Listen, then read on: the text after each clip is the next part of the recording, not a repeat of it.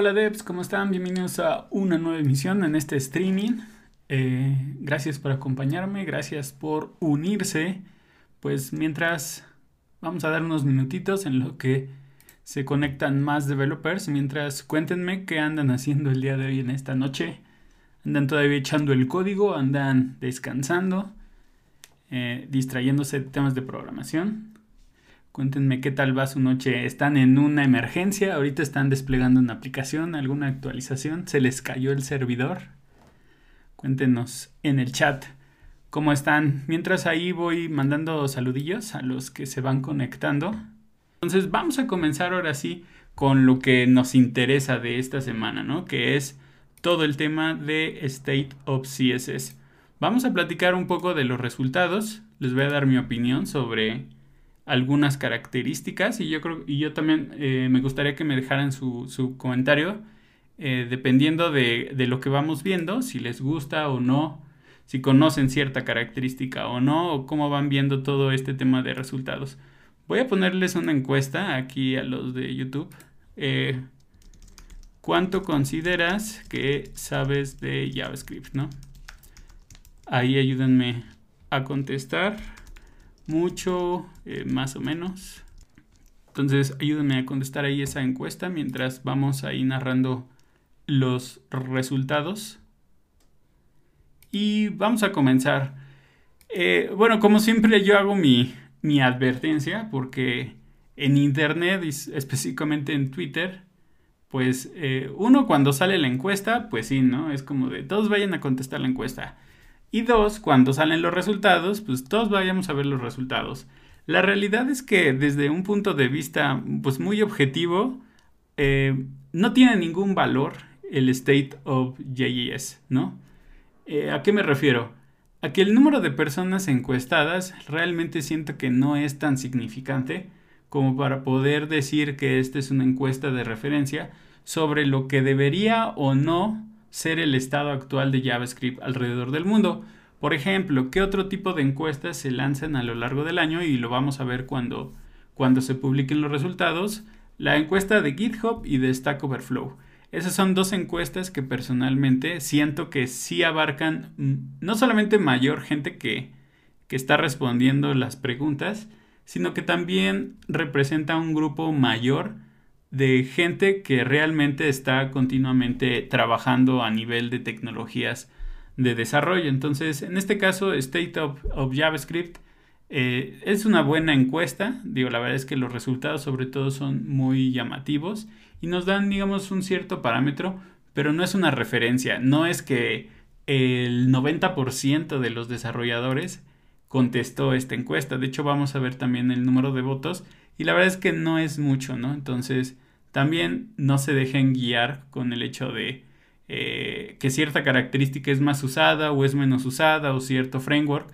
Y también hay que recalcar que pues mucho de las respuestas al final se pueden manipular, ¿no? Por ejemplo, mucho eh, el tema de los frameworks o las tecnologías nuevas se hace muy popular o se hace como este hype en Estados Unidos, que es generalmente donde empujan mucho estas nuevas tecnologías. ¿Eso qué significa? Pues que a lo mejor hay un pequeño boom en Estados Unidos o algunos países de Europa, pero eso no significa que realmente las empresas estén adoptando un framework nuevo de un día para el otro, ¿no? Es prácticamente, yo diría, imposible. Te creo que a lo mejor una startup puede hacerlo, una pequeña empresa, eh, lo haga, pero de nuevo, estamos hablando sobre un pequeño conjunto, ¿no?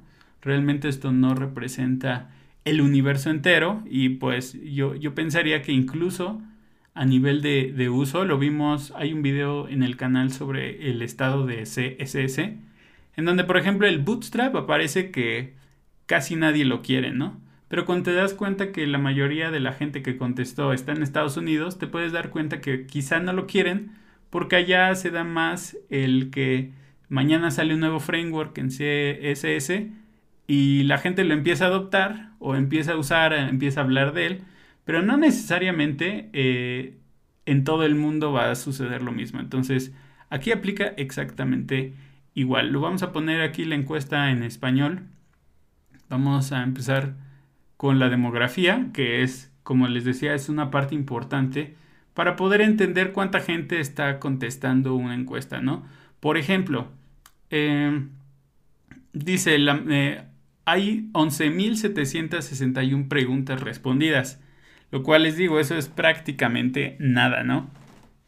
Y como les decía, la mayoría de la población que contestó está en Estados Unidos, eh, Europa 4 o 5, no, vamos a ver, creo que sí, Estados Unidos entre Rusia, el 4.5 en Rusia, por ejemplo aquí en México el 1.2%, o sea, 182 desarrolladores en México contestaron, ¿no? En Brasil 300, la verdad es que creo que sí es un buen porcentaje, en Perú 53, en Argentina 123, Colombia 140, por ejemplo en España 418, eh, entonces, eh, ¿vale la pena realmente decir que esto es significativo? Pues no, digo, de todas formas es interesante ver de este pequeño universo cómo contestan o qué es lo que están utilizando, ¿no? Pero como se pueden dar cuenta, pues por la misma cantidad de personas que, este, que contestan esto, pues también no es, no es tan significativo, ¿no? Eh, y bueno, eso es quizá el primer punto, el tema de la edad. Creo que la mayoría que estamos aquí en el chat cumplimos con este rango de 24 a 34. Yo creo que entre estos tres, ¿no? De 18 a 44. La verdad me sorprende. Eh, pero bueno, la, la, idea es que pues sí, eh, la programación digamos tiene su auge. y bien por aquellos que contestaron que tienen menos de 18 años y ya están en el mundo de la programación, ¿no? Años de experiencia, este también es importante. Ustedes, por ejemplo, ¿cuántos años de experiencia tienen desarrollando en JavaScript? O yo les diría más en entornos de desarrollo web, ¿no? Llámese JavaScript, CSS, HTML puro, ¿no? Temas de PHP, algo que tenga que ver con la web, yo creo que al menos estamos entre este rango, de 2 a 5 años, ¿no? De 5 a 10 quizá ya son un poco los veteranos, de 10 a 20 es prácticamente alguien que sí ya, mis respetos, que lleva tanto tiempo en este, en este espacio, pero bueno, creo que la mayoría vamos a estar entre 2 a 5 y de 5 a 10, ¿no? el tamaño de la compañía en la que eh, trabajan. Aquí también eh, hay un sesgo porque la mayoría de la gente trabaja en empresas que van de 100 a 1000 empleados o más de 1000, em, o más de 1000 empleados. Entonces, ¿qué tanto es 2000 eh, a comparación de 10000, 20000, no? Pero bueno, y grado de educación. Em, creo que la mayoría, pues si estudiamos algo relacionado a temas de desarrollo, sin embargo, pues también hay más gente cada día que el desarrollo, la programación no es su área de especialidad principal o lo que estudió en la escuela, entonces pues esto demuestra que muchas veces tú puedes estar en una industria sin necesariamente haber estudiado eh, como tal en la escuela, ¿no? Eh, esto es algo que a muchísima gente eh, le pasa, se da cuenta que le gusta la programación ya hasta que está haciendo los pastelitos, ¿no? O está este, armando una arquitectura de una casa. Entonces, bueno, eso, eso puede pasar. Temas de sueldo, esto también es muy variable porque puede ser esto en dólares y en Estados Unidos obviamente creo que el rango más común es de 50 mil a 100 mil dólares al año. Pero bueno, obviamente los sueldos en la TAM pues no llegan a compararse de esa forma, ¿no? todo el tema de fuente, de dónde conociste la encuesta. La mayoría es de Twitter, es decir, muchísima gente en Twitter hace eco sobre eh, cómo, eh, de cuando sale la encuesta. Y bueno, generalmente redes sociales. Temas de género, pues la mayoría de los que contestaron la encuesta eh, utiliza, son hombres, después mujeres y bueno, otro, otro, este, otro segmento de, de géneros un poco más pequeños todo el tema de raza y etnia. Yo creo que eso la verdad es que no, no nos interesa tanto. Vamos a ver con la segunda parte de características. Pues eh, este tema de las características tiene que ver con, pues sí, propiamente funcionalidades en JavaScript. Y aquí te van a poner las características nuevas a partir de ECMAScript 2021, 2023, de 2022 y quizá algunas características que todavía ni siquiera están lanzadas completamente, ¿no? Eh, entonces vamos a ver las principales. para, para todo este tema del circulito eh, morado hay dos colores. Uno es lo que he usado y el color, digamos, más clarito es lo que conozco, ¿no? Una cosa es que tú conozcas, que hayas escuchado de alguna característica y otra cosa es que ya la hayas usado, ¿no? Entonces, por eso es que están las bolitas con estos dos colores. Por ejemplo, optional chaining. Eh, la mayoría lo ha utilizado, ¿no? El 91% de los que han contestado lo han utilizado. Eso habla que esta característica no solamente es usada, sino que realmente es útil, ¿no? Cuando tú usas algo que ya es útil, que dices, ah, Dios, yo no sabía que existía esto, y lo vuelves a repetir, prácticamente es un hecho que nunca lo vas a dejar de usar, ¿no? Entonces, eh, el tema de importes dinámicos, este también es muy utilizado. El nullish coalescing o el coalesciente nulo. La verdad es que nunca he entendido bien cómo sería la traducción al español, pero es otra característica de JavaScript que se sigue utilizando mucho. Top level await. Esto es algo que también es relativamente nuevo, pero mira, eh, digamos que el 48%, casi la mitad de los que contestaron, ya está empezando a utilizar eh, promesas async await a nivel de top de tu aplicación. ¿Qué quiere decir? que no tienes que ejecutar async await dentro de una función para poder eh, resolver una promesa, ¿no? Este, digamos, es, ahorita vamos a ver las, las características menos usadas, pero digamos que este es lo primero. Después vamos a la parte derecha con un poco de temas más enfocados a APIs. Por ejemplo, Shadow DOM. Si no mal recuerdo, Shadow DOM hace referencia a cuando quieres utilizar web components nativos. Es decir, si utilizas tu Angular, React, Vue o Svelte, tú construyes tus componentes, ¿no? Pero al final, eh, cuando se transforma todo eso a JavaScript, son funciones. El Shadow DOM nos permite transformar o crear componentes nativos, es decir, así como definimos nuestra etiquetita y la cerramos, pero de forma nativa con, con JavaScript. No hay muchísima documentación respecto a esto porque también es algo que, por ejemplo, pues, los desarrolladores prefieren utilizar un framework porque nos da más ventajas o está más desarrollado como que esa parte del ecosistema a, crear los componentes de forma nativa, ¿no? Pero eso es una característica.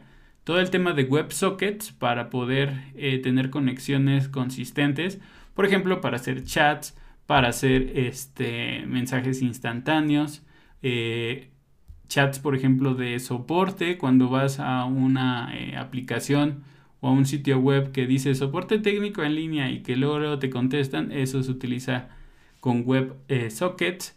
Todo el tema de geolocalización, justamente para poder obtener tu ubicación en un mapa, por ejemplo, como lo hacemos con Airbnb, es una buena, este, es un buen ejemplo.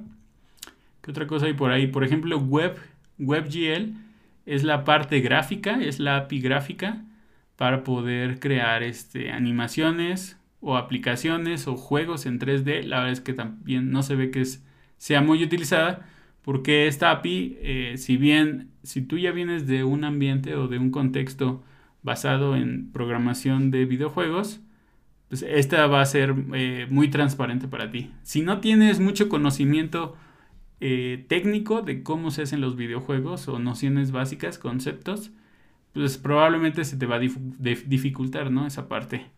En general de gráficos, no solamente de web, WebGL.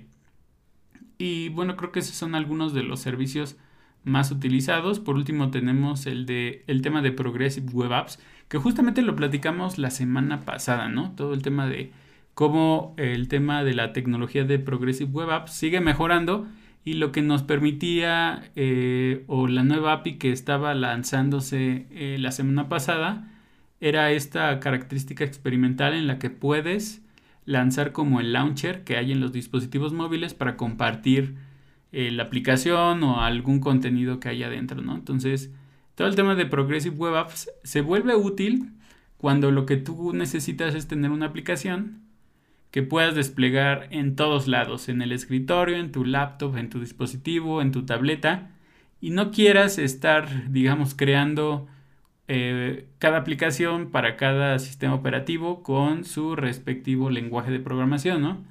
Tenemos, por ejemplo, también el tema de eh, Flutter o React Native para transformar tu código en todas las plataformas disponibles. Pero aquí lo que nos da el Progressive Web App pues es que ya teniendo una aplicación web hecha, pues ya lo único que tienes que hacer es agregarle ciertas características para que sea progresiva. Y el tema de WebAssembly, eh, este la verdad sí lo he escuchado mucho, pero no lo he utilizado. Eh, vamos, yo creo que pensaré en hacer ahí un tutorial más adelante sobre algunos conceptos básicos y para qué lo utilizaríamos, ¿no? Para qué utilizar, utilizaremos WebAssembly digamos, en nuestro día a día. Entonces, así se ve de forma general algunas de las características de JavaScript más usadas. ¿Qué, tanto conocen de, de, lo que estamos revisando? Pues dicen que del 70 al 80% de todas estas características las conocen, ¿no? Vamos a ver con la siguiente sección. eh, eh, eh Vamos a ver temas de proxies. ¿Conocen proxies? Por ejemplo, yo les dejaría... De hecho, vamos a ver primero la encuesta. Dice, ¿cuánto consideras que sabes de JavaScript? Mucho, más o menos o poco. La mayoría me, me, está contestando más o menos y poco. Entonces, creo que hay algunas características que vamos a ver que están muy avanzadas, ¿no? Por ejemplo, el tema de los proxies. Hay proxies en JavaScript. Yo ya lo había escuchado, pero nunca lo he usado, ¿no? Entonces, ¿qué se ve en esto? Que la mayoría saben lo que es, pero no lo han utilizado. Ese es, digamos, como que la respuesta común de toda la gente que, que contestó. Otra característica es promise.allSettle. Cuando, cuando tenemos promesas, podemos resolver una promesa individual pero si tenemos varias promesas, tenemos que ponerlas en un arreglo y llamar a promise.all. Cuando llamamos a esa función, lo que hacemos es resolver todas las promesas y conforme vayan llegando, vamos a tener igual un arreglo con todos los resultados. Según yo, promise.allSettle hace un poco más o menos lo mismo. De hecho, aquí tengo el link, a ver. Pero con la eh, diferencia Ah, ah, ah. creo que con la única diferencia de que cuando nosotros resolvemos... ¿Dónde está aquí? Con promise.all, si una falla, creo que ya hasta ahí se detiene la ejecución. Y con all settle, no importa que falle la promesa, de todas formas te va a regresar un resultado. Dice que lo conocen o saben lo que es, pero nunca lo han utilizado. Creo que es bastante extraño que tengamos escenarios en donde utilizamos muchas promesas a la vez, ¿no? Por ejemplo, un escenario básico para utilizar múltiples promesas tiene que ver cuando queremos hacer la descarga de contenido eh, de forma anticipada. Entonces, por ejemplo, quieres descargar varias imágenes a la vez y lo quieres hacer en el fondo, o sea, sin que se vea la imagen tal cual que se va renderizando, puedes hacerlo a través de promesas y de esa forma vas a, este, vas a tener todos los resultados antes de, mandarlos a, la interfaz, ¿no? Entonces, ese es un uso que le podemos dar. Todo el tema de importación dinámica, lo bueno de estas características es que si no la conoces, aquí está el link en MDN.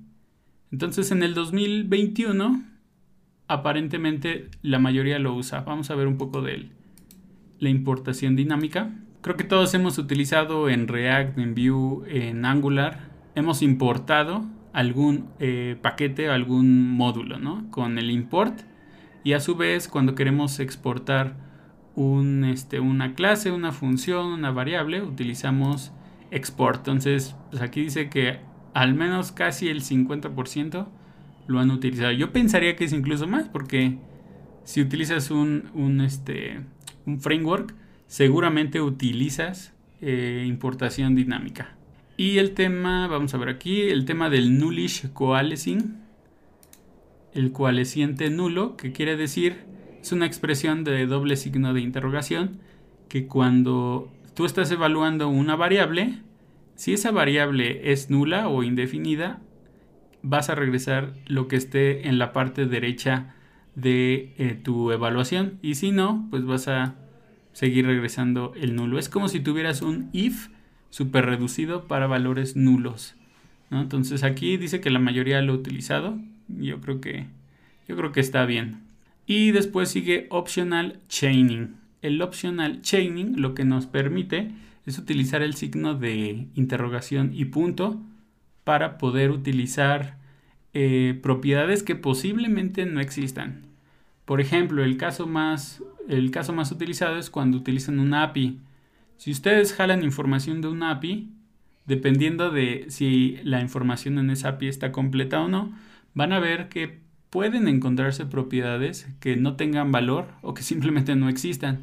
Entonces el optional chaining lo que nos permite es que en vez de validar primero por la propiedad y luego poner otro if dentro para poder este, acceder a la propiedad, utilizas, utilizas el encadenamiento opcional para poder acceder a la propiedad segura y si no existe te va a devolver undefined.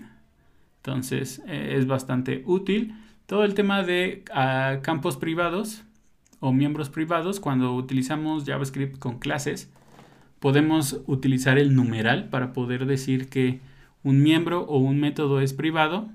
La realidad es que aquí dicen que la mayoría lo, conocen, pero nunca lo han usado. Y esto es porque el ecosistema de JavaScript está muy centrado en utilizar funciones. No es que no puedas utilizar clases o esté mal.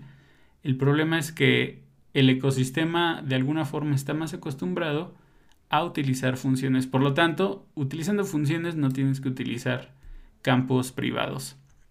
¿No? Y así es, ese es un poco como, cómo funciona.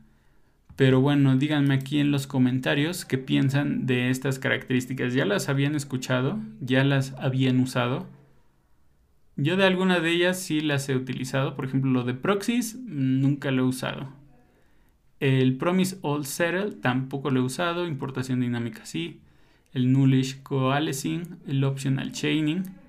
Los campos privados no los he utilizado porque de nuevo creo que está más enfocado en un tema de utilizar clases. Pero bueno, supongo que sí habrá gente por aquí en el chat que, por ejemplo, no sé si utilizan... Eh, no sé si utilizan clases, ¿no? Para programar con, con JavaScript. Como ven. Por ahí dice Gabriel, yo la usé mucho en PHP. Dice, no he usado proxies, pero he escuchado que son pros. Dice Rodrigo, los proxies y la importación dinámica no lo he utilizado. Dice Blue Dew, los proxies y la importación dinámica no las has utilizado. Edwin, ¿cuándo sale la encuesta de Stack Overflow? Según yo, sale por junio o julio. Em, los campos privados con TypeScript. En TypeScript, digamos que es un poco más común, pero sigue siendo un tema relacionado específicamente a clases.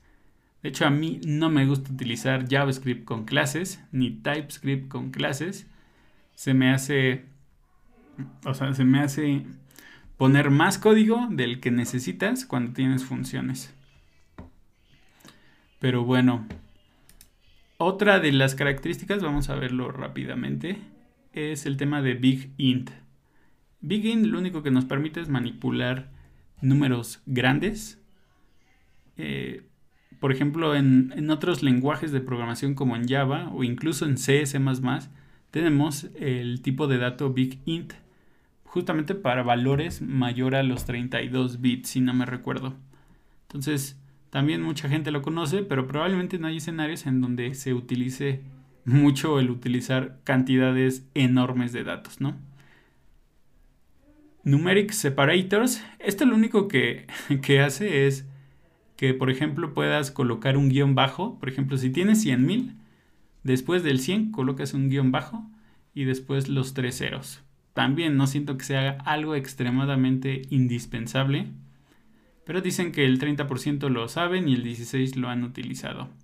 Replace All es también una nueva característica que nos permite reemplazar todas las coincidencias. Actualmente tenemos en, el prototype de string replace y eso lo que nos permite es reemplazar una coincidencia. Si tú colocas creo que una expresión regular, ahí sí te va a reemplazar todas, pero para eso sirve ahora replace all, para sustituir todas las coincidencias que le coloquemos en, este, eh, en el parámetro.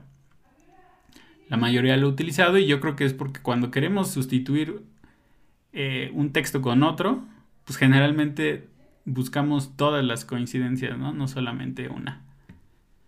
Y match all, según yo, funciona para algo similar. Vamos a ver. Dice, regresa un iterador con los resultados. Ah, ok. O sea, es un poco lo mismo que les comentaba. Pones una expresión regular y te manda todas las coincidencias como un iterador, ¿no? Entonces, para que tú la tengas como si fuera un arreglo y ya nada más tú eh, con ese arreglo de resultado puedas hacer tus operaciones. Y asignación lógica. Este no me suena. A ver, vamos a ver qué es. Ah, claro. Este lo que nos permite es que, por ejemplo, si queremos anidar con un AND o un OR, podemos hacerlo de la misma forma que lo usamos, por ejemplo, para sumar, ¿no? Sumamos una variable con otra o la encadenamos eh, o hacemos operaciones y utilizamos el, el, el operador de asignación con nuestro operador. Entonces también ya se puede hacer eso a nivel lógico. También no sé sinceramente cuánto gente utiliza esto. La verdad es que dicen que lo he usado y es muy poquita gente, ¿no?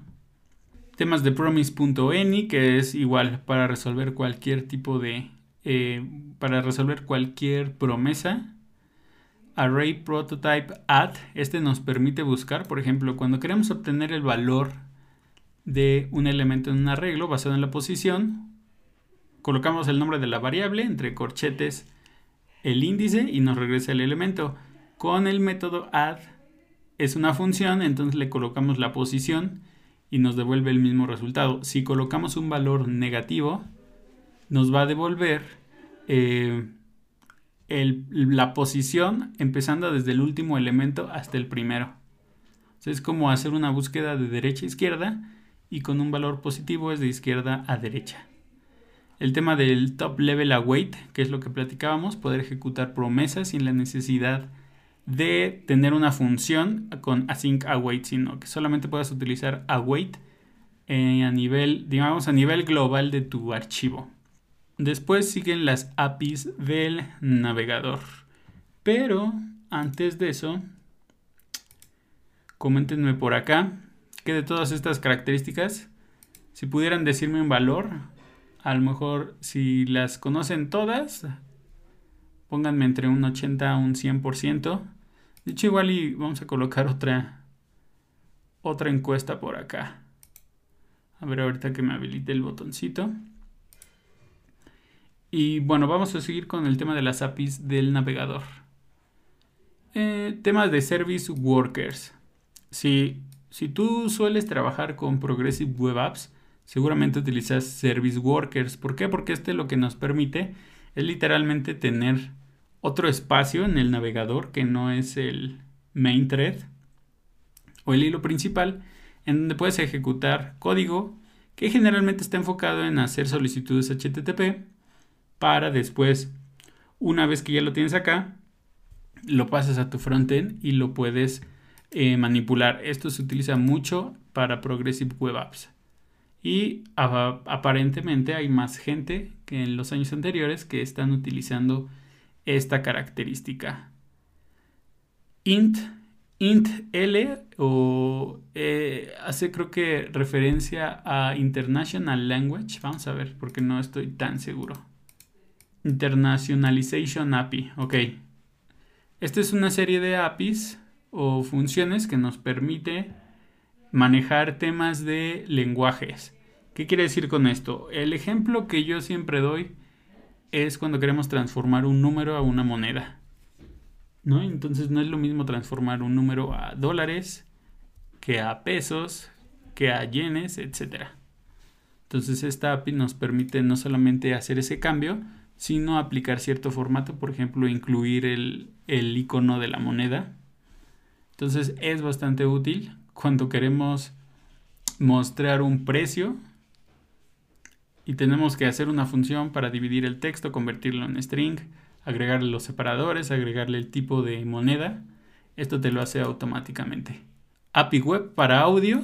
La verdad es que aquí ya empezamos a ver APIs poco conocidas, pero que hay aplicaciones o servicios que hacen muy bien uso de él. Por ejemplo, todo el tema de audio y video en web, todos los servicios de videollamadas o incluso servicios de streaming que te permiten conectarte eh, a través del navegador con tu cámara y empezar un streaming, utilizan las APIs webs. Sin esto no podrías, por ejemplo, unirte a una sesión en Zoom o en, este, en Teams, etcétera, directamente desde el navegador.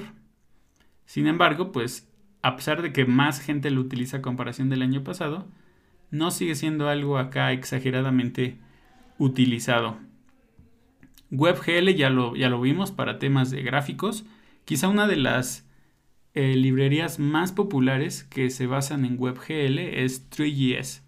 3GS es una librería justamente para poder crear ya eh, animaciones, juegos, gráficos en 3D con modelos. O sea, tú podrías importar tu modelo que hiciste en alguna aplicación de 3D y poder representarlo en tu sitio web. Es más usado, pero pues también no es, no es mucho la, la diferencia, ¿no? API Web para animaciones es, prácticamente lo mismo. Web RTC es para todo el tema de comunicación. Por ejemplo, lo, lo, que les decía, temas de videollamadas, utilizan esta tecnología que se llama Web RTC para poder mantener llamadas o solicitudes simultáneas entre uno o más participantes, ¿no? Entonces esto, por ejemplo, para Google con, con Meet es posible, utiliza esta API o esta tecnología para que tú te puedas unir a una llamada virtual, puedas invitar a más gente y se puedan unir sin ningún problema. Todo el tema de APIs para eh, síntesis de voz, como aquí le pone, que es para asistentes, es como si tuvieras APIs que eh, te traducen lo que estás diciendo, ¿no? Eh, yo creo que este ya es un caso muy, muy, muy específico y pues por eso se ve que casi nadie lo usa, ¿no? O sea, aplicaciones que realmente te ayudan, no sé, a lo mejor pensaría en un Duolingo, ¿no? Tú, es, tú, tú, este, tú grabas tu voz y es capaz de identificar las palabras que estás diciendo para decirte cuáles pronunciaste bien y cuáles pronunciaste mal o, o qué parte de una frase la pusiste en un diferente orden. El tema de WebSockets, igual para conexiones simultáneas y actualización en tiempo real, para eso nos sirve. Es más utilizado porque hoy en día yo creo que hay cada vez más aplicaciones que hacen uso de esto. Por ejemplo, temas de Slack o incluso, por ejemplo, Discord. Tú escribes en Discord, mandas un mensaje y si alguien más te contesta, se actualiza automáticamente eh, la interfaz con, todo, con toda la información nueva. Entonces es también una API bastante utilizada hoy en día. Elementos custom, este sí no sé de qué, de qué hace referencia. Ah, dice, sí, son los componentes web que les, que les comentaba, ¿no? Que siguen siendo un poco más utilizados, pero siento que son más utilizados los frameworks. Mm, vamos a ver acá. Shadow DOM tiene que ver igual con los elementos. Page Visibility API, esta no la conozco, vamos a ver. Ah, dice provee eventos para que puedas puedas ver cuando un documento se vuelve visible o no. Algunos casos son como un sitio tiene una imagen, un carrusel de imágenes que no debería avanzar a la siguiente slide a menos que el usuario esté viendo la página. Se me, me parece interesante, o sea, es como que puedas detectar que un elemento está siendo visible en la pantalla y entonces podrías detener cierta animación o podrías ejecutarla para que entonces puedas ahorrar recursos y no solamente pienses que el usuario la esté viendo y se ejecute, ¿no? Sino que realmente tengas a nivel de JavaScript algo que te diga que sí está apareciendo en pantalla ese elemento. El Broadcast Channel API creo que también es para temas de streaming. La API de geolocalización también ya la platicamos para obtener tu ubicación basado en, en el Wi-Fi. File System Access API. Este está interesante porque lo que nos permite esta API es que a través del navegador podamos acceder a nuestros archivos de la computadora. Por ejemplo, hoy actualmente si queremos obtener un archivo, tenemos que utilizar un input de tipo eh, file, ¿no? Y nos abre el cuadro de diálogo para elegir un archivo. Con esto ya no lo necesitaríamos. Podríamos utilizar esta para, por ejemplo, listar directorios, acceder a archivos, cargarlos, incluso escribirlos de forma local. Esto, por ejemplo, en Node.js es algo básico, pero recordemos que Node.js trabaja del lado del backend. Todos los lenguajes de programación de backend tienen acceso al file system o, dan acceso al file system de una, de una, forma muy sencilla. Por eso es que del lado del frontend no existía eso, ¿no? Porque pues, ¿para qué quieres acceder a archivos o al file system del lado del frontend si para eso tienes el backend? Y bueno, parece ser que ahora ya va a ser posible. WebShare API es la API que les comentaba justamente la semana pasada, el que puedas desde tu aplicación mandar a llamar a este componente para compartir un documento, el sitio web, texto, etc. Creo que está, está bastante interesante y es una nueva API. WebXR, esta no la conozco, vamos a ver rápidamente qué es. Dice, es un grupo de estándares que son usados para soportar escenas o renderizado de escenas 3D. Este es más como virtual reality, ¿no? Para el tema de, de VR, ¿no? Yo, yo, me lo imagino para el tema del metaverso, ¿no? Como el del Facebook. o sea, para tener experiencias inmersivas en 3D. Pues está interesante, pero pues uno, nunca nadie ha oído hablar de él. Algunos lo han oído y no lo han usado. Y según esto hay un 2% que sí lo han utilizado. Lo cual me parece extraordinario, ¿no? Es una tecnología que sí siento que es muy nueva. Pero bueno, bueno. Vamos a seguir con otras características. Ya casi terminamos.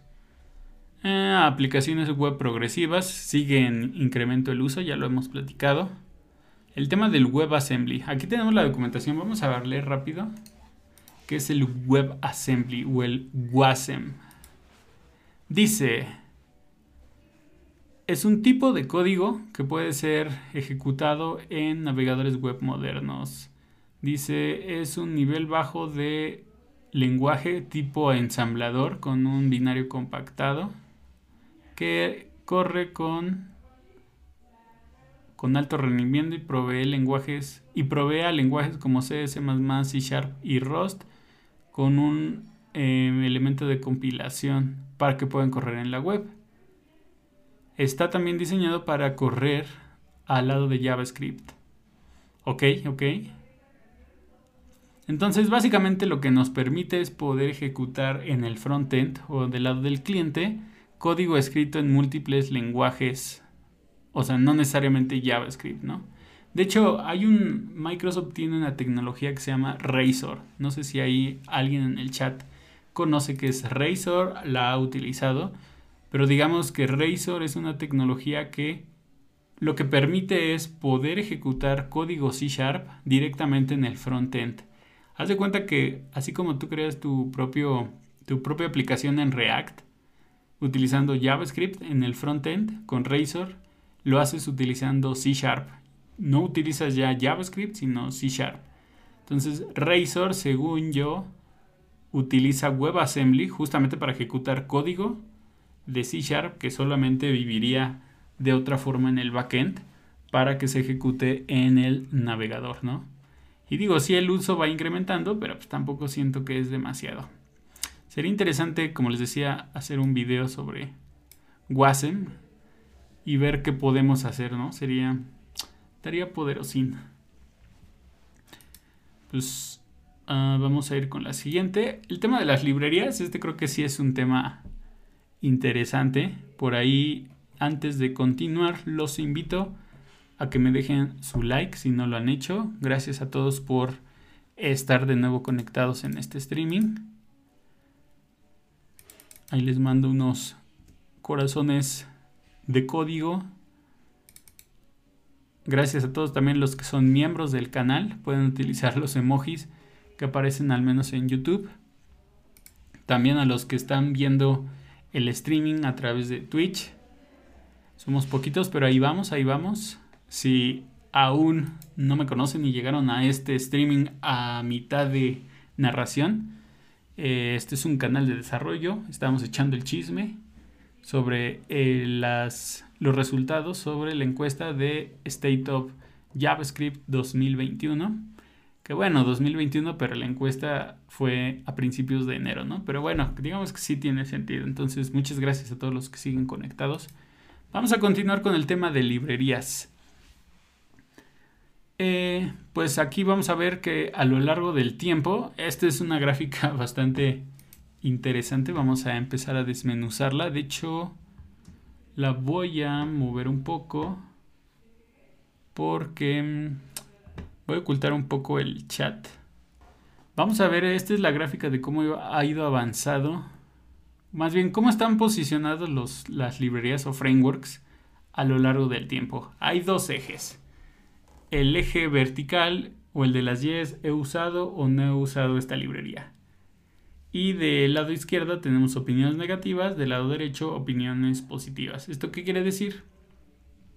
Que lo ideal es que un framework debería estar del lado en el que tiene opiniones positivas porque lo ha usado. Puede haber opiniones negativas porque lo ha usado y opiniones negativas porque no lo ha usado y a su vez opiniones positivas aunque no lo ha usado. La mayoría se encuentra en este, en este cuadrante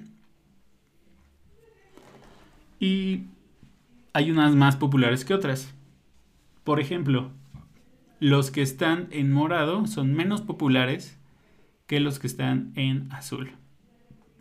Los azules más claros, digamos que están en medio. Quizá no son tan populares, pero eh, tampoco son tan odiados, ¿no? Entonces, vamos a ver eh, lo más positivo y que han usado es Webpack.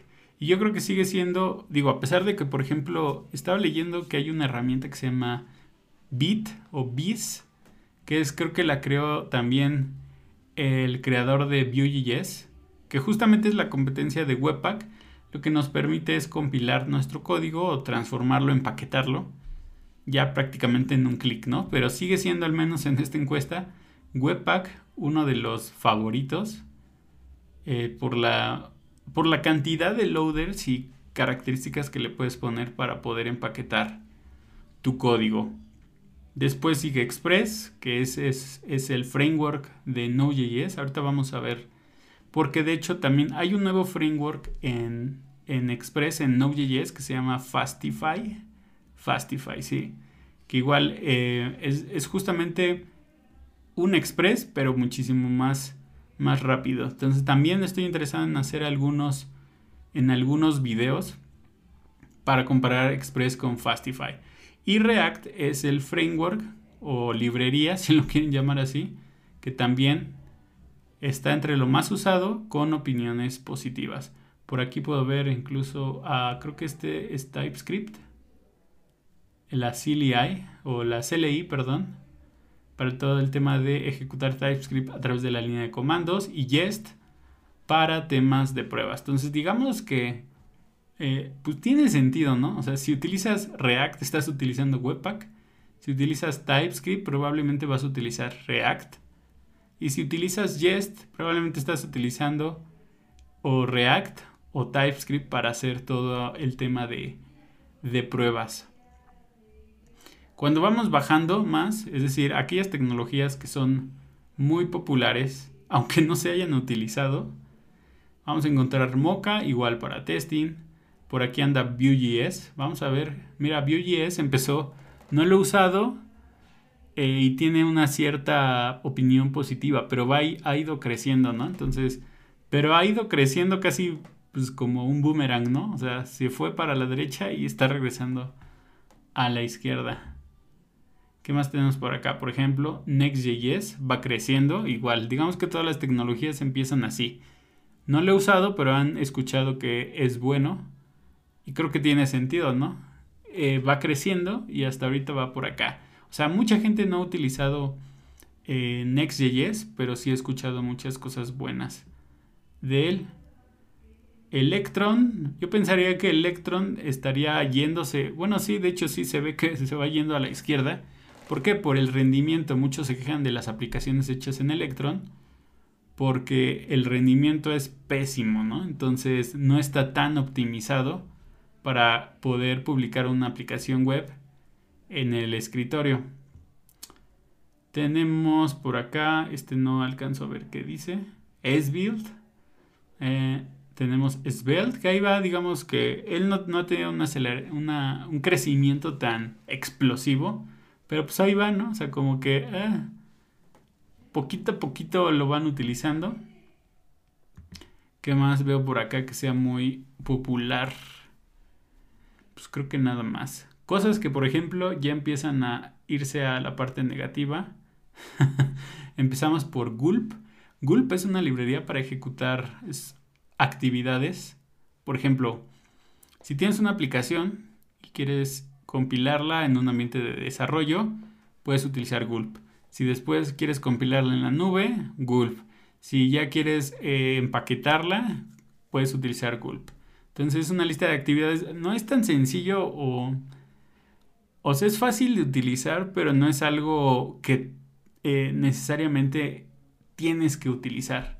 Entonces yo entiendo que sí, empezó como algo bueno y probablemente los desarrolladores para quitarse complejidad, es decir, para ahorrarse el hecho de ahora estar debugueando una librería como Gulp, pues probablemente muchos ya no la están utilizando y por eso se está yendo para acá, ¿no? Entre lo que han usado, pero la verdad es que ya es muy poco lo que les gusta. Y el más sorprendente, pues es este, ¿no? El Angular. ¿Qué pasa con el Angular? De nuevo, creo que Angular es un buen framework. Yo diría que de todos los frameworks que existen, es el que te ofrece un framework, pues como framework total, ¿no? Con todas las herramientas, los paquetes, la estructura, pero yo creo que justamente es eso lo que ya no les gusta a muchos desarrolladores. Eh, el tema de tener una estructura o un framework tan robusto, a su vez hace que la complejidad sea mayor para alguien que apenas está empezando con Angular.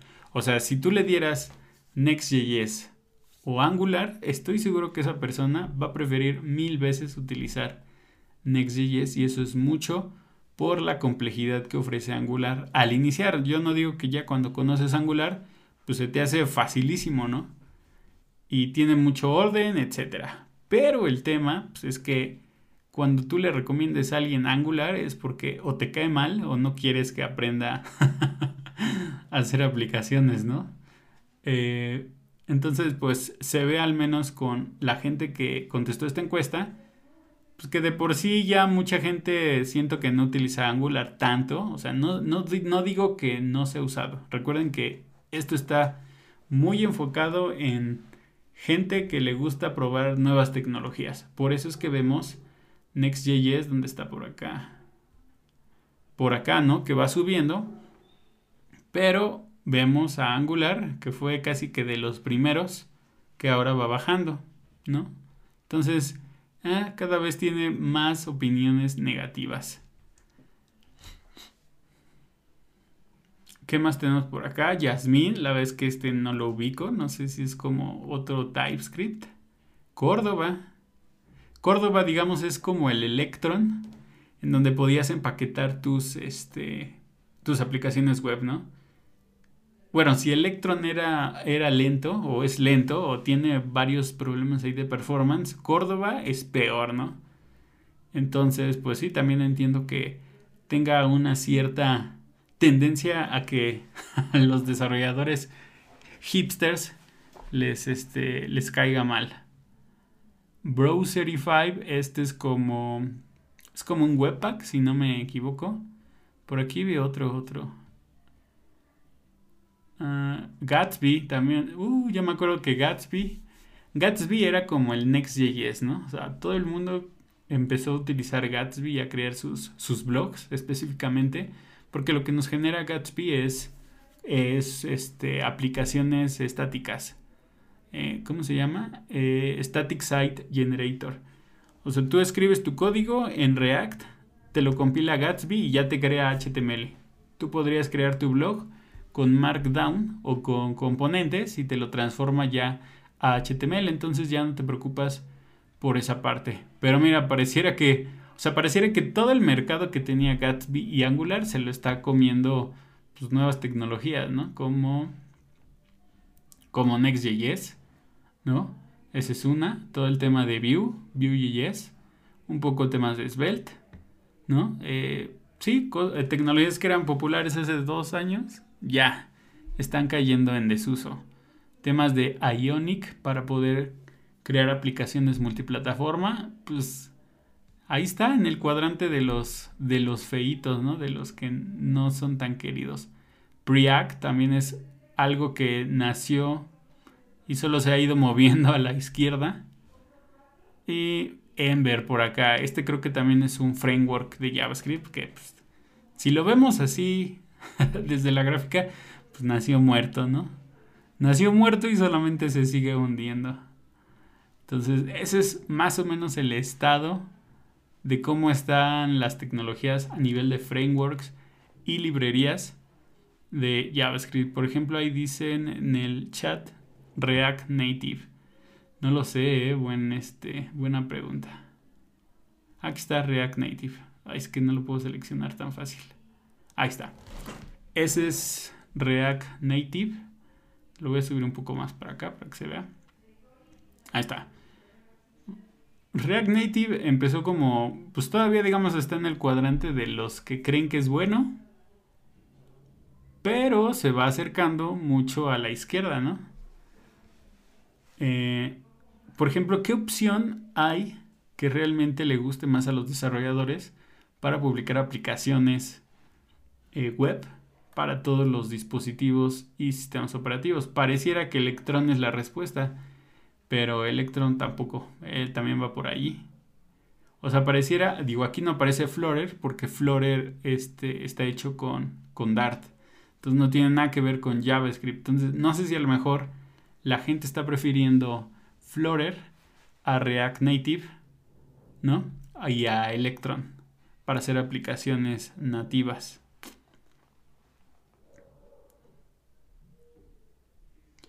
Aquí mira, aquí está esto, se ve, se ve bonito llamativo. ¿Qué es esto? Dice, este gráfico clasifica las librerías según su índice de satisfacción.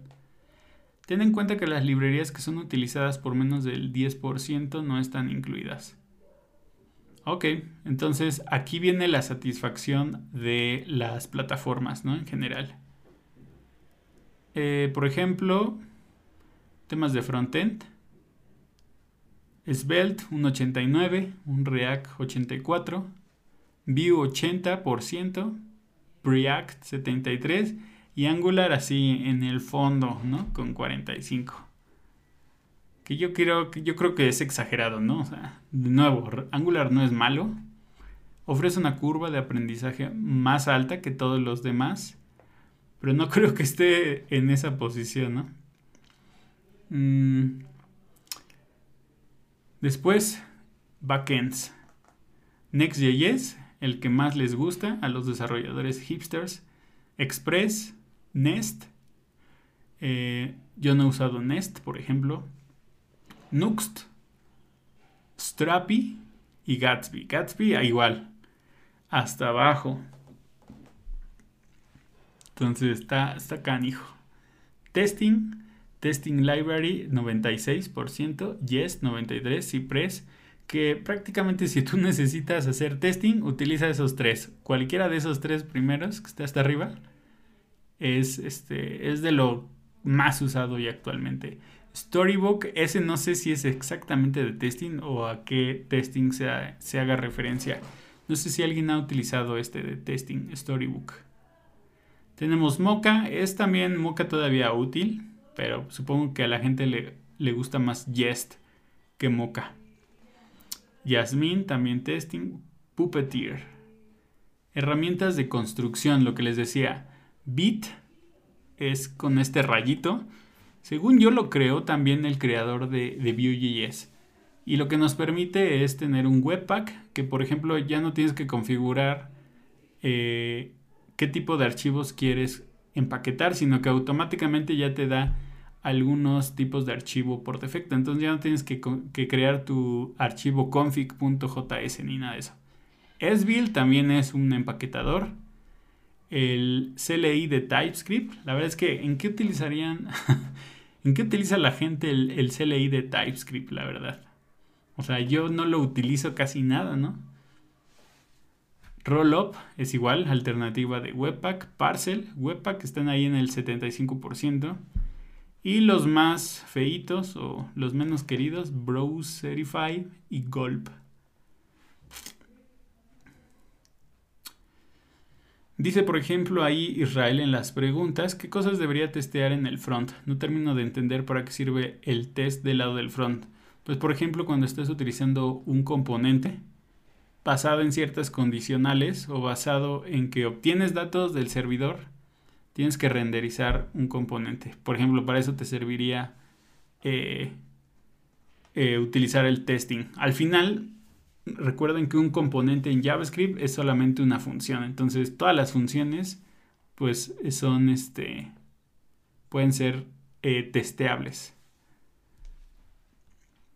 Después tenemos móviles y escritorio, capacitor, Electron, React Native, Expo Ionic y Córdoba. Hasta abajo. El Córdoba ya.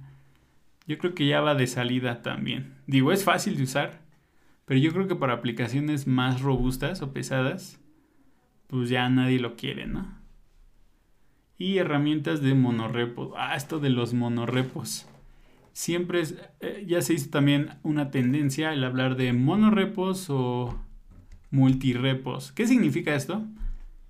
Que, por ejemplo, tú haces una aplicación si tú haces solamente una aplicación y la compilas todo y todos tus paquetes están ahí, significa que tienes un monorepo.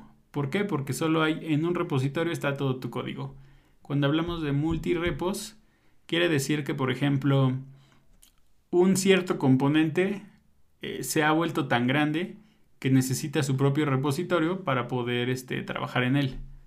Y entonces eh, es como si instalaras tu propio paquete en otro paquete en donde lo necesitas, ¿no? Para eso, pues sí, utilizamos NPM o Yarn. Lerna yo no lo había escuchado, pero tiene un logo de, de dragón que se ve poderoso, pero la verdad es que no lo he escuchado. Entonces, este tema de los monorepos y multirepos se ha, se ha hecho muy, muy popular, pero no entiendo cuál es como que el hype por esta tecnología. Eh, si puedes hacer tu aplicación en un solo repositorio, pues hazla.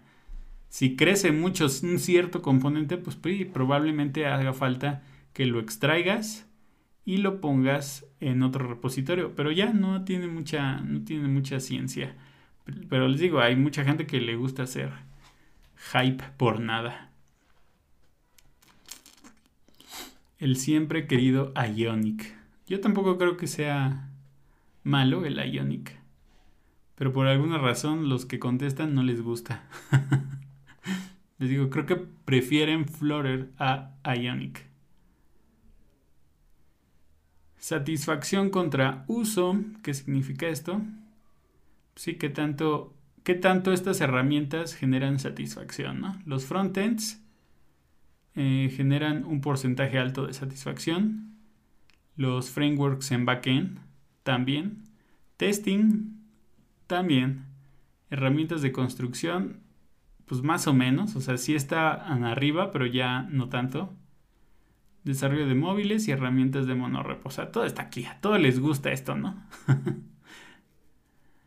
o sea, sí, no, no, no le vi mucha gracia en eso. Vamos a ir con lo siguiente. Esta gráfica también está buena. Con temas de frontend los frameworks y librerías, ¿no? ¿Cómo ha ido avanzando? Bueno, ya vimos algunos frameworks, cómo se, se están posicionando. Por ejemplo, Solid. Este no lo conozco. Y mira, el 90% está más alto que React y Svelte. Vamos a buscar por Solid.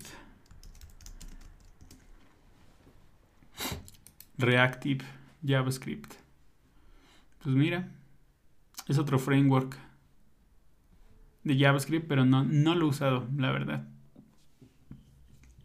Ojo que el hecho de que sea el más gustado no significa que sea el más usado. Entonces, Probablemente quien contestó Solid es toda la gente que trabaja en Solid y contestó que ese era el framework, ¿no?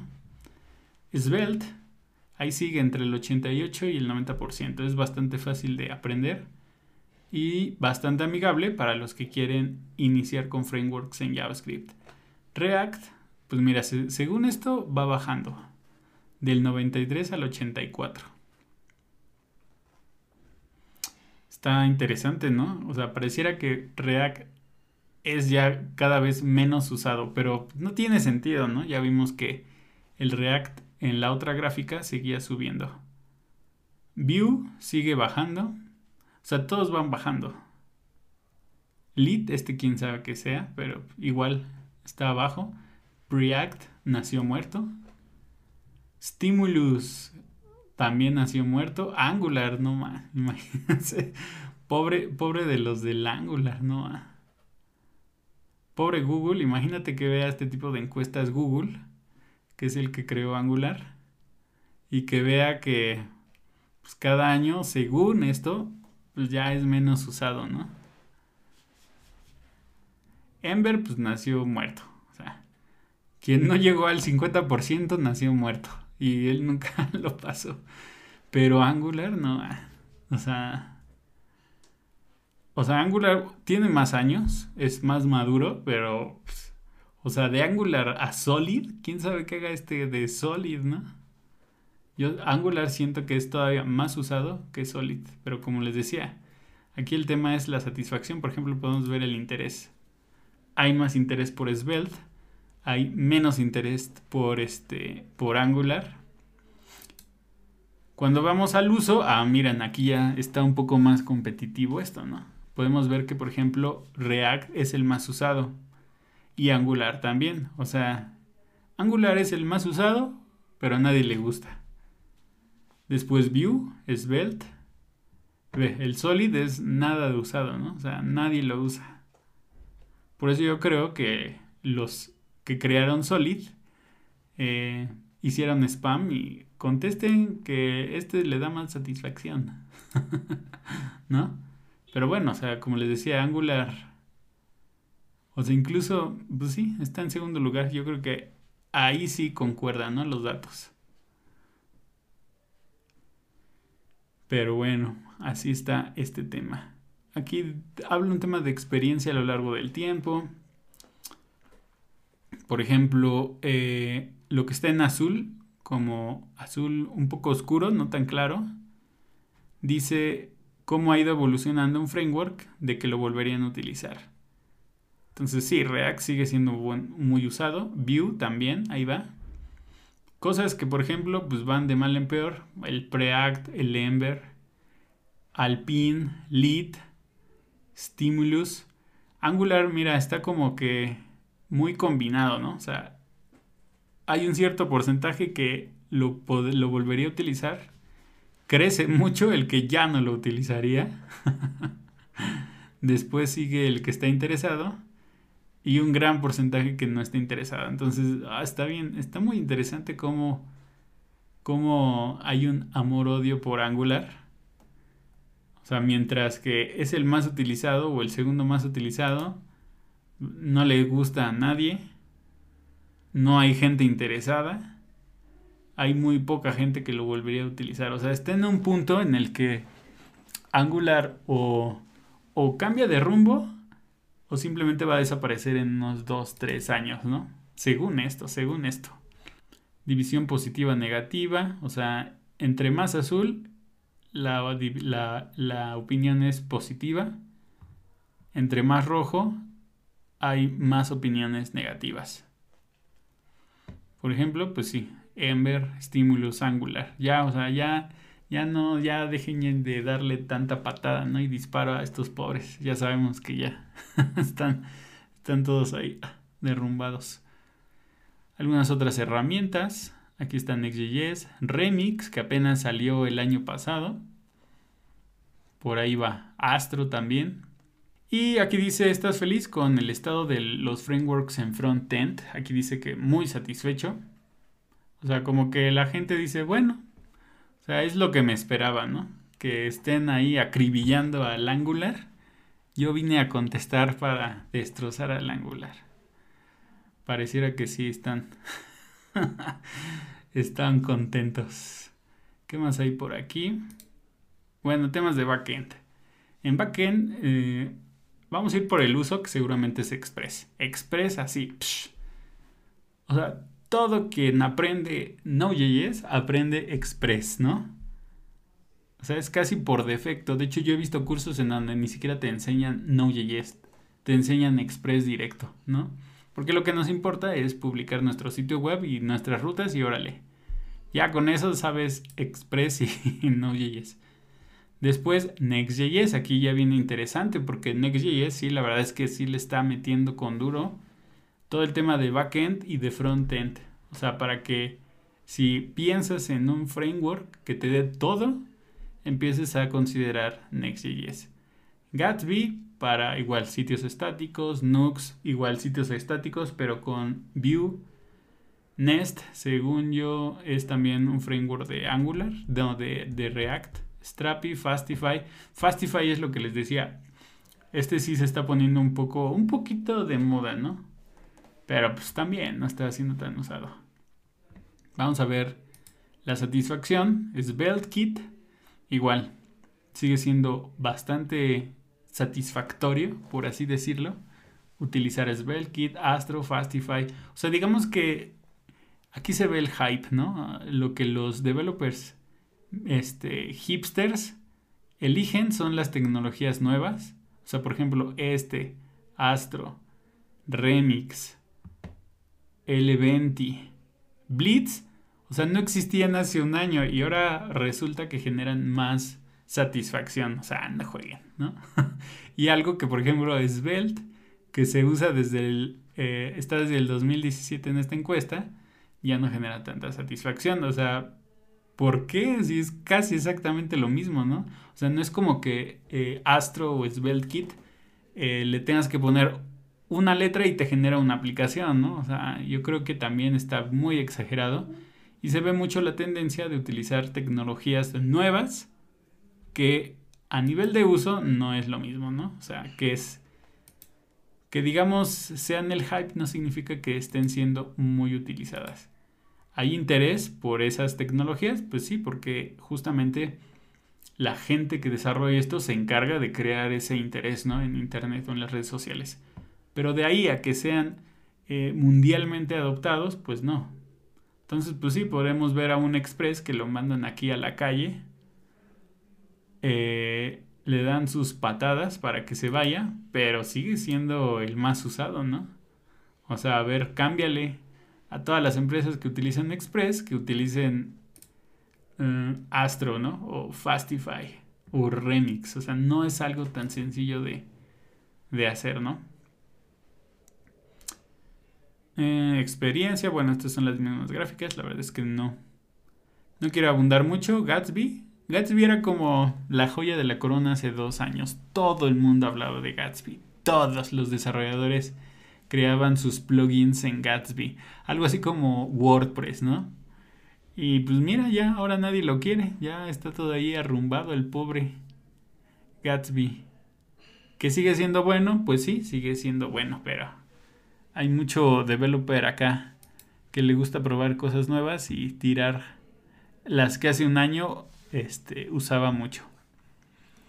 Otras herramientas, no conozco Adonis, Coa, Meteor, Deno, igual el Deno era la promesa, ¿no? De arreglar todo lo que tenía Node.js. Sigue, sigue, sigue desarrollándose cosas en Deno, pero no le va a ganar todavía a Node.js, ¿no?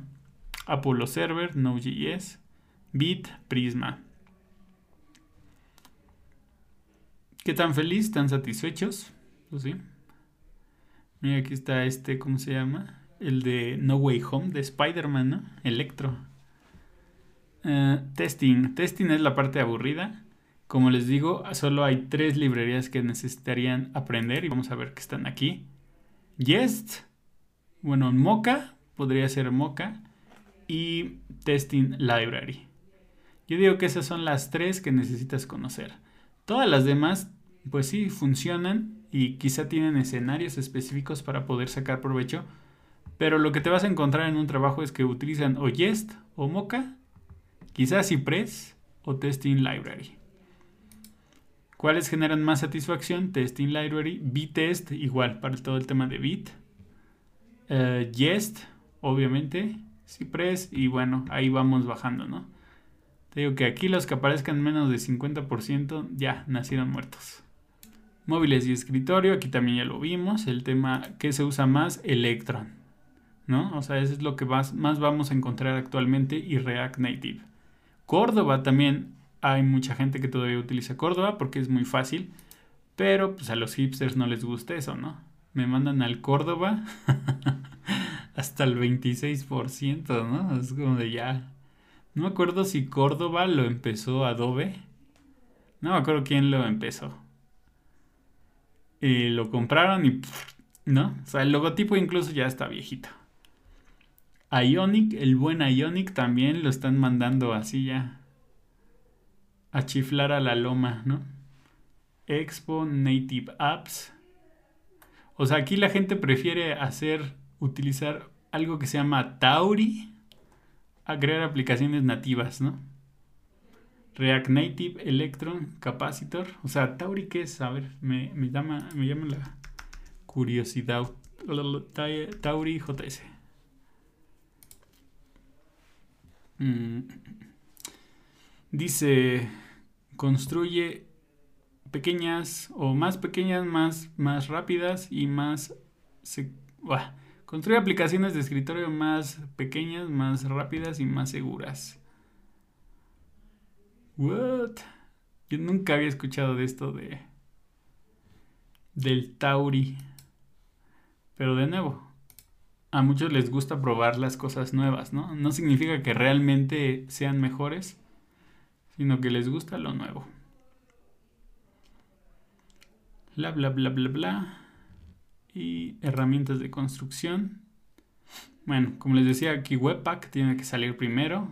CLI de TypeScript, Gulp, Rollup. Esos son los que deberían aprender.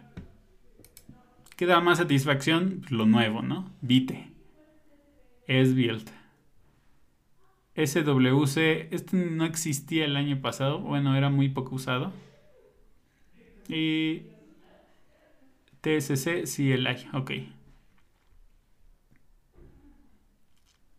Vamos a ver qué más hay por acá. Lo de los monorepos, o sea, ni siquiera sé por qué ponen esta encuesta así.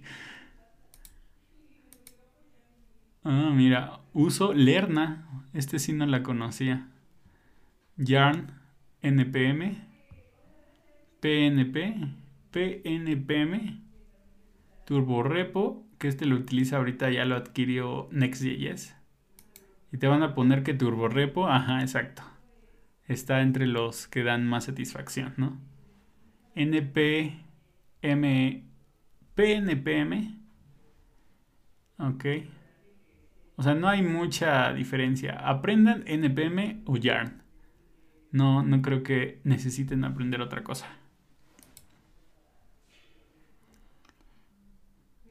Mm, ¿Qué vamos a ver por acá? Otras herramientas. Ah, mira, algunas librerías. Esto quizás sí es más interesante para discutir. Por ejemplo, ¿qué librerías utilizan regularmente? Todo el mundo utiliza Axios, ¿no? Para hacer solicitudes HTTP. Yo sigo utilizando el fetch tradicional pero probablemente lo usan para el backend, ¿no? En Node.js.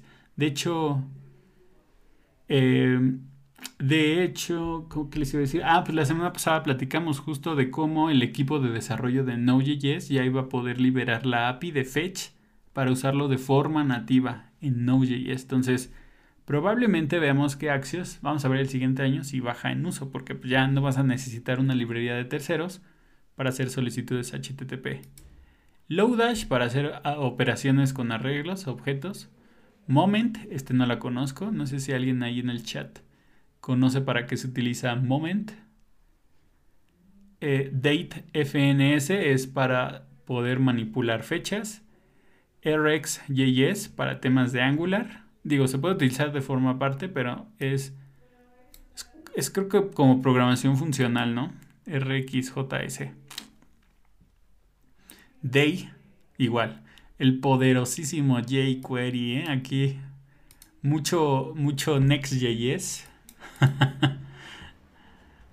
mucho lo que quieras, pero hay quien todavía eh, este, está creando aplicaciones empresariales que se utilizan por millones de usuarios y que ponen para mostrar un modal punto show, ¿no?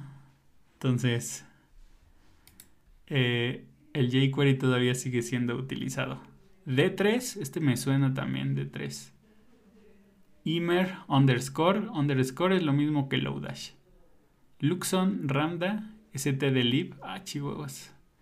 Este sí no me lo conocía. Eh, alguien, ah, por ahí, ¿quién? jQuery, ¿qué es eso? Pues sí. Para los, los nuevos, jQuery es algo que todavía no muere. Y no creo que todavía eh, muera en un rato. Librerías es Limpreader. Preter ya la recomiendo siempre. Así, si quieren olvidarse de indentar su código, utilicen Preter en Visual Studio Code. También lo pueden bajar como librería, pero yo se los recomiendo como plugin o como extensión en Visual Studio Code, Babel, NVM, para las actualizaciones de Node.js en Volta. Estos quién sabe que sean. Está canijo, ¿qué, herramientas tan extrañas usan algunos, ¿no? Ah, Luxon es la alternativa a Moment. JavaScript, runtimes, Node.js, el browser, Service Workers, Deno, acá está en el 5.6, ¿no? Yo siento que Deno va a ser más para aplicaciones muy, muy, muy específicas. Node.js sigue mejorando y sobre todo siguen sacando funcionalidades que ofrece Deno que no tenía Node.js. Entonces, eventualmente Node.js va a estar como que al nivel de Deno de lo que se supone que pues debería ser un runtime de JavaScript. Sabores de JavaScript, aquí sí está poderosísimo, ¿no? La respuesta TypeScript. Todo el mundo usa TypeScript. Yo me acuerdo cuando salió CoffeeScript, CoffeeScript y PureScript y ClojureScript. Todos estos lo que hacen es tener una sintaxis diferente, específicamente eh, tipos para poder trabajar con JavaScript. Pero desde que salió TypeScript, o sea, yo te diría que ya es un eh, must, es algo súper necesario que necesitas conocer y necesitas utilizar si es que quieres trabajar con JavaScript en aplicaciones grandes. O sea, si, si, si utilizas TypeScript, te aseguro, te aseguro que después de haberlo utilizado, cuando utilices solamente JavaScript, vas a tener otra, otra percepción de cómo utilizar tipos en JavaScript, aunque no existen tal cual en JavaScript. Entonces, sí lo recomiendo muchísimo aprendes a, hacer mejor código y TypeScript ah, hoy en día está en, en todos los frameworks, todos lo soportan. Entonces, no necesitan aprender acá a crear tipos súper complejos ni nada por el estilo. Solamente aprendan TypeScript a crear interfaces, a validar tipos de datos y ya con eso. Con eso aprenden eh, el 80% de TypeScript. Ya todo lo demás es para gente que se quiere complicar la vida a niveles inimaginables. Pero bueno, también pueden irse por ese camino. Otros lenguajes relacionados con JavaScript. O sea, quien utiliza JavaScript también ha usado Python, PHP, o sea, todos, ¿no? Aquí tampoco entiendo muy bien esta pregunta, como si, no sé, saliera aquí algo muy eh, fuera de lo normal, ¿no? O sea, yo creo que al menos aquí en el chat eh, hemos aprendido muchas cosas, ya sea de JavaScript o en Java o en PHP o en Python, en todos estos, ¿no? Alguien que me diga que no ha usado nunca alguno de estos, no le creería, ¿no? Entonces creo que no tiene mucho sentido esta pregunta. Pero bueno, parece ser que la gente que más utiliza JavaScript utiliza Python también. Y bueno, entiendo que este es por el tema de la facilidad, ¿no? Python también es un buen lenguaje para poder aprender a programación. Mm, mm, mm. Y Rust, Rust y Rust, ¿dónde anda Rust? Y Rust es un lenguaje, o sea, mucha gente, por ejemplo, cree que Rust es un lenguaje de frontend y la realidad es que es un lenguaje de backend. Entonces, si tú quieres, por ejemplo, aprender de una forma más, ah, más profunda todo el tema de un lenguaje de programación que tiene eh, acceso a memoria como C y C ⁇ pero no quieres aprender C y C ⁇ puedes utilizar Rust.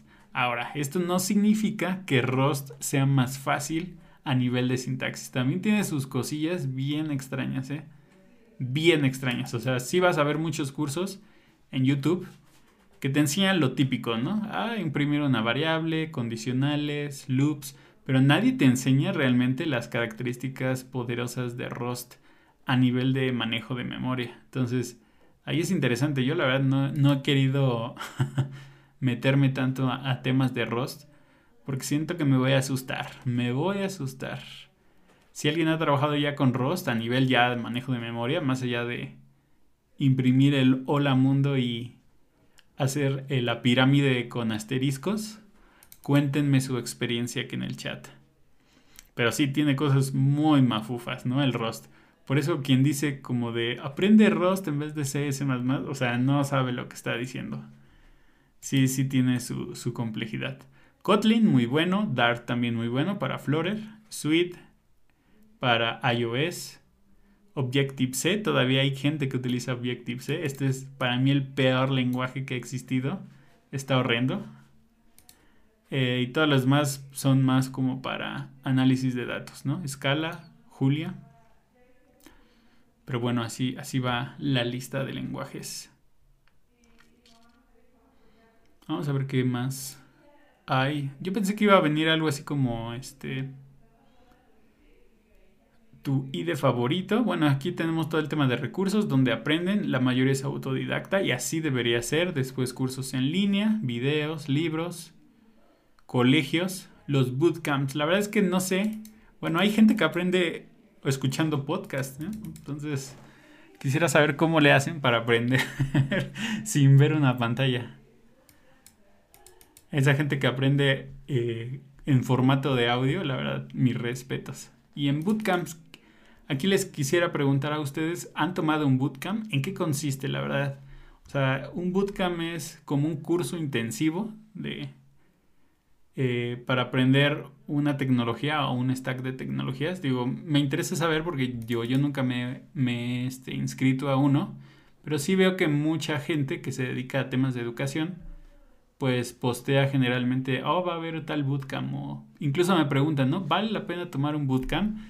Y mi respuesta es como, pues es que no sé, porque yo nunca lo he tomado, ¿no? Entonces, por ahí alguien que sepa, que me pueda decir específicamente qué haces en un bootcamp, em, que lo hace diferente a un curso, ¿no? A un curso tradicional. Blogs y revistas, CSS Tricks, Medium, Dev2, Smashing Magazine, JavaScript Weekly, Codrops. Uh, o sea, todos estos son sitios en inglés. Por si les interesa, a mí el que más me gusta es CSS Tricks. Medium también, pero la verdad es que como hay mucha gente que pone sus posts de pago, pues ah, es casi casi que te frustra, ¿no? Ver un buen un buen titular, un buen título de aprende estas cosas avanzadas en JavaScript, te metes y tienes que pagar. Ya, ¿no? Pues así que Dev2 eh, está bueno, pero también hay mucha hay muchos posts que pues sí este, están muy mal. O sea, la calidad aquí en Dev2 o te puedes encontrar buena información o así la peor información, ¿no? Smashing Magazine, este es más como de artículos más extensos. JavaScript Weekly, este casi no lo leo. Me gustan más los primeros, el primero con CSS Tricks. Y pues creo que nada más. sitios web y recursos, Stack Overflow, MDN, W3 School. Hay muchos que dicen que el W3 School es para lo mega básico, pero pues a veces se nos olvida hasta lo básico. Y para eso sirve perfectamente. ¿Qué más hay por aquí? Udemy, bueno, FreeCodeCamp, Westboss, Frontend Masters, Code Academy, Plural Sign. Estos ya son más de pago, ¿no? Desde el Frontend Masters. Podcast, Syntax, JS Party, de Changelog. Algunos de ellos ya los sigo. Digo, todos están en inglés, obviamente. Pero bueno, también un tip es que si les gusta la programación y quieren practicar su listening, busquen alguno de estos podcasts. Entonces, eh, no hablan tan rápido la gente que... Los presentadores no suelen hablar tan rápido. Y bueno, al final hablan de código, ¿no? Entonces es más fácil que nos acostumbremos a escuchar conversaciones en inglés si hablan de cosas que conocemos como código, ¿no? Creo que en ese sentido sí es bastante útil eh, alguno de estos podcasts. Sí, el de Syntax es de, de Westboss. Ajá. JS Party, también justamente lo estaba escuchando hace rato, JS Party. Changelog, hay muchos, hay muchos, la verdad. Personas, bueno, aquí hay algunos influencers que pueden seguir en el Twitter o en sus redes sociales. Alguien puso Michael Jackson. Michael Jackson les enseña a programar JavaScript. Vaya, ¿no? no sé si es este... No sé si lo pusieron de broma porque pusieron el link de remix. Pero bueno. Bravo a Michael Jackson. Y pues ya llegamos a opiniones, etc. Entonces creo que hasta este momento pues ya vamos terminando con la encuesta. Em, vamos a poner un poco aquí los comentarios. Sí nos echamos casi dos horas platicando, pero me gustaría seguir leyendo sus comentarios. Vamos a leer algunos de ellos. Gracias de nuevo a todos los que están en YouTube y en Twitch. Vamos a ver. Ah, ah, ah, por aquí dice Syntax es de huevos, muy buen profesional. Dice Víctor, le sacas más jugo a un bootcamp si ya tienes algunos conocimientos previos porque van rápido. Ok, entonces digamos que no es totalmente desde cero, ¿no? Sino que es revisar ciertos temas. Pero según yo es como un poco más intensivo, ¿no? ¿Cuál es el sitio web, King? Preguntas, no sé si hablas de este. Ponle stateofjs.com o stateofjs.com y ahí puedes ver los resultados. Eh, Ken Dots hace poco tuvo un accidente. Sí, por ahí leí. Él es justamente ahorita, creo que es co-founder de, Remix. Eh, sí lo leí por ahí. Creo que es un tipo de verdad. Ah, ah, ah. Nada de Pearl, soy un dinosaurio, dice César. Pues es que aquí era el tema de JavaScript. No sé si hay un estado de Perl, ¿no? Pero creo que Perl ya es como muy de nicho, ¿no? O sea, para ciertas aplicaciones, quizá lo que te recomiendan es utilizar Perl. Sí, hice, dice Víctor, hice el Free Code Camp y uno basado en, en Java. El Java fue online con clases de 9 a 6. Ok, de lunes a viernes. Dice Cristian, buena pregunta, ¿qué tipo de testing hay que hacer en el frontend si se quiere asegurar una calidad decente mínima? O sea, la verdad es que a nivel de testing es lo mismo hacer testing en el frontend que en el backend. O sea, en, a nivel de frontend no es que estés testeando si la interfaz se ve bien o mal. Si esa es una función que obtiene datos de una API y esa API eh, o esa información la tratas, tú puedes testear que ese proceso sea como tú quieres o que eh, se pueda recuperar, por ejemplo, la solicitud de HTTP si es que algo falla o que puedas presentar o des resultados eh, de una función si la información no es la que esperabas. O sea, todo ese tipo de, cuestiones se pueden hacer fácilmente eh, también en el, en el frontend. Vamos a ver algunos comentarios más por acá. Cristian Lazo Déjenlo que ya está muerto al pobre Angular. Sí, pobres. O sea, sí se lo.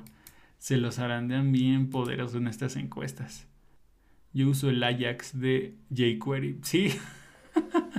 Quizá por eso sale eh, jQuery ahí todavía, ¿no? Utilizan el, el Ajax tradicional. jQuery, ¿qué es eso? jQuery sigue vivito.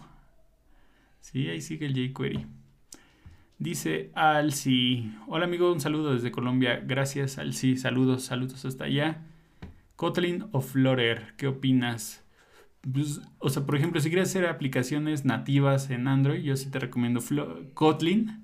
Si lo que quieres es hacer aplicaciones que puedas desplegar o que puedas lanzar en iOS y Android y no quieras andar aprendiendo otro lenguaje, pues utiliza Flutter. TDD en frontend siempre, pues yo creo que se da mucho el, el test de development driven en frontend. En Microsoft utilizamos eso. Y por ejemplo, o sea, lo que nos permite es que yo puedo crear una funcionalidad o cambiar un cierto comportamiento, lo libero, lo, lo, que hacemos acá es medir esa funcionalidad, qué tanto lo usan los usuarios anteriormente contra el nuevo cambio. Si funciona, se deja y si no, pues, se quita y se, se planea otro tipo de características. Entonces es muy ágil, la verdad. A mí me gusta mucho. Mm, ¿Qué otras preguntas hay por acá? Si no, para ya ir terminando. La verdad es que me agradó mucho ir platicando con ustedes. Gracias a todos los que se conectaron, los que siguieron viendo el stream y los resultados, tanto aquí en YouTube como en Twitch. Muchísimas gracias por todo el apoyo. No se pierdan el video de la siguiente semana, va a estar muy bueno. Se los recomiendo ampliamente. Y bueno, developers, pues creo que con esto vamos terminando. Gracias a todos que siguen llegando los mensajes. Gracias a Harley. Saludos, saludos. De verdad, gracias. Nos vamos a estar viendo en una siguiente emisión la próxima semana. Em, pues sí, creo que eso es todo. Muchas gracias, cuídense, disfruten su fin de semana, sigan codeando, echando el código, echando la programación poderosa. Y bueno, Dervers, nos vemos la próxima.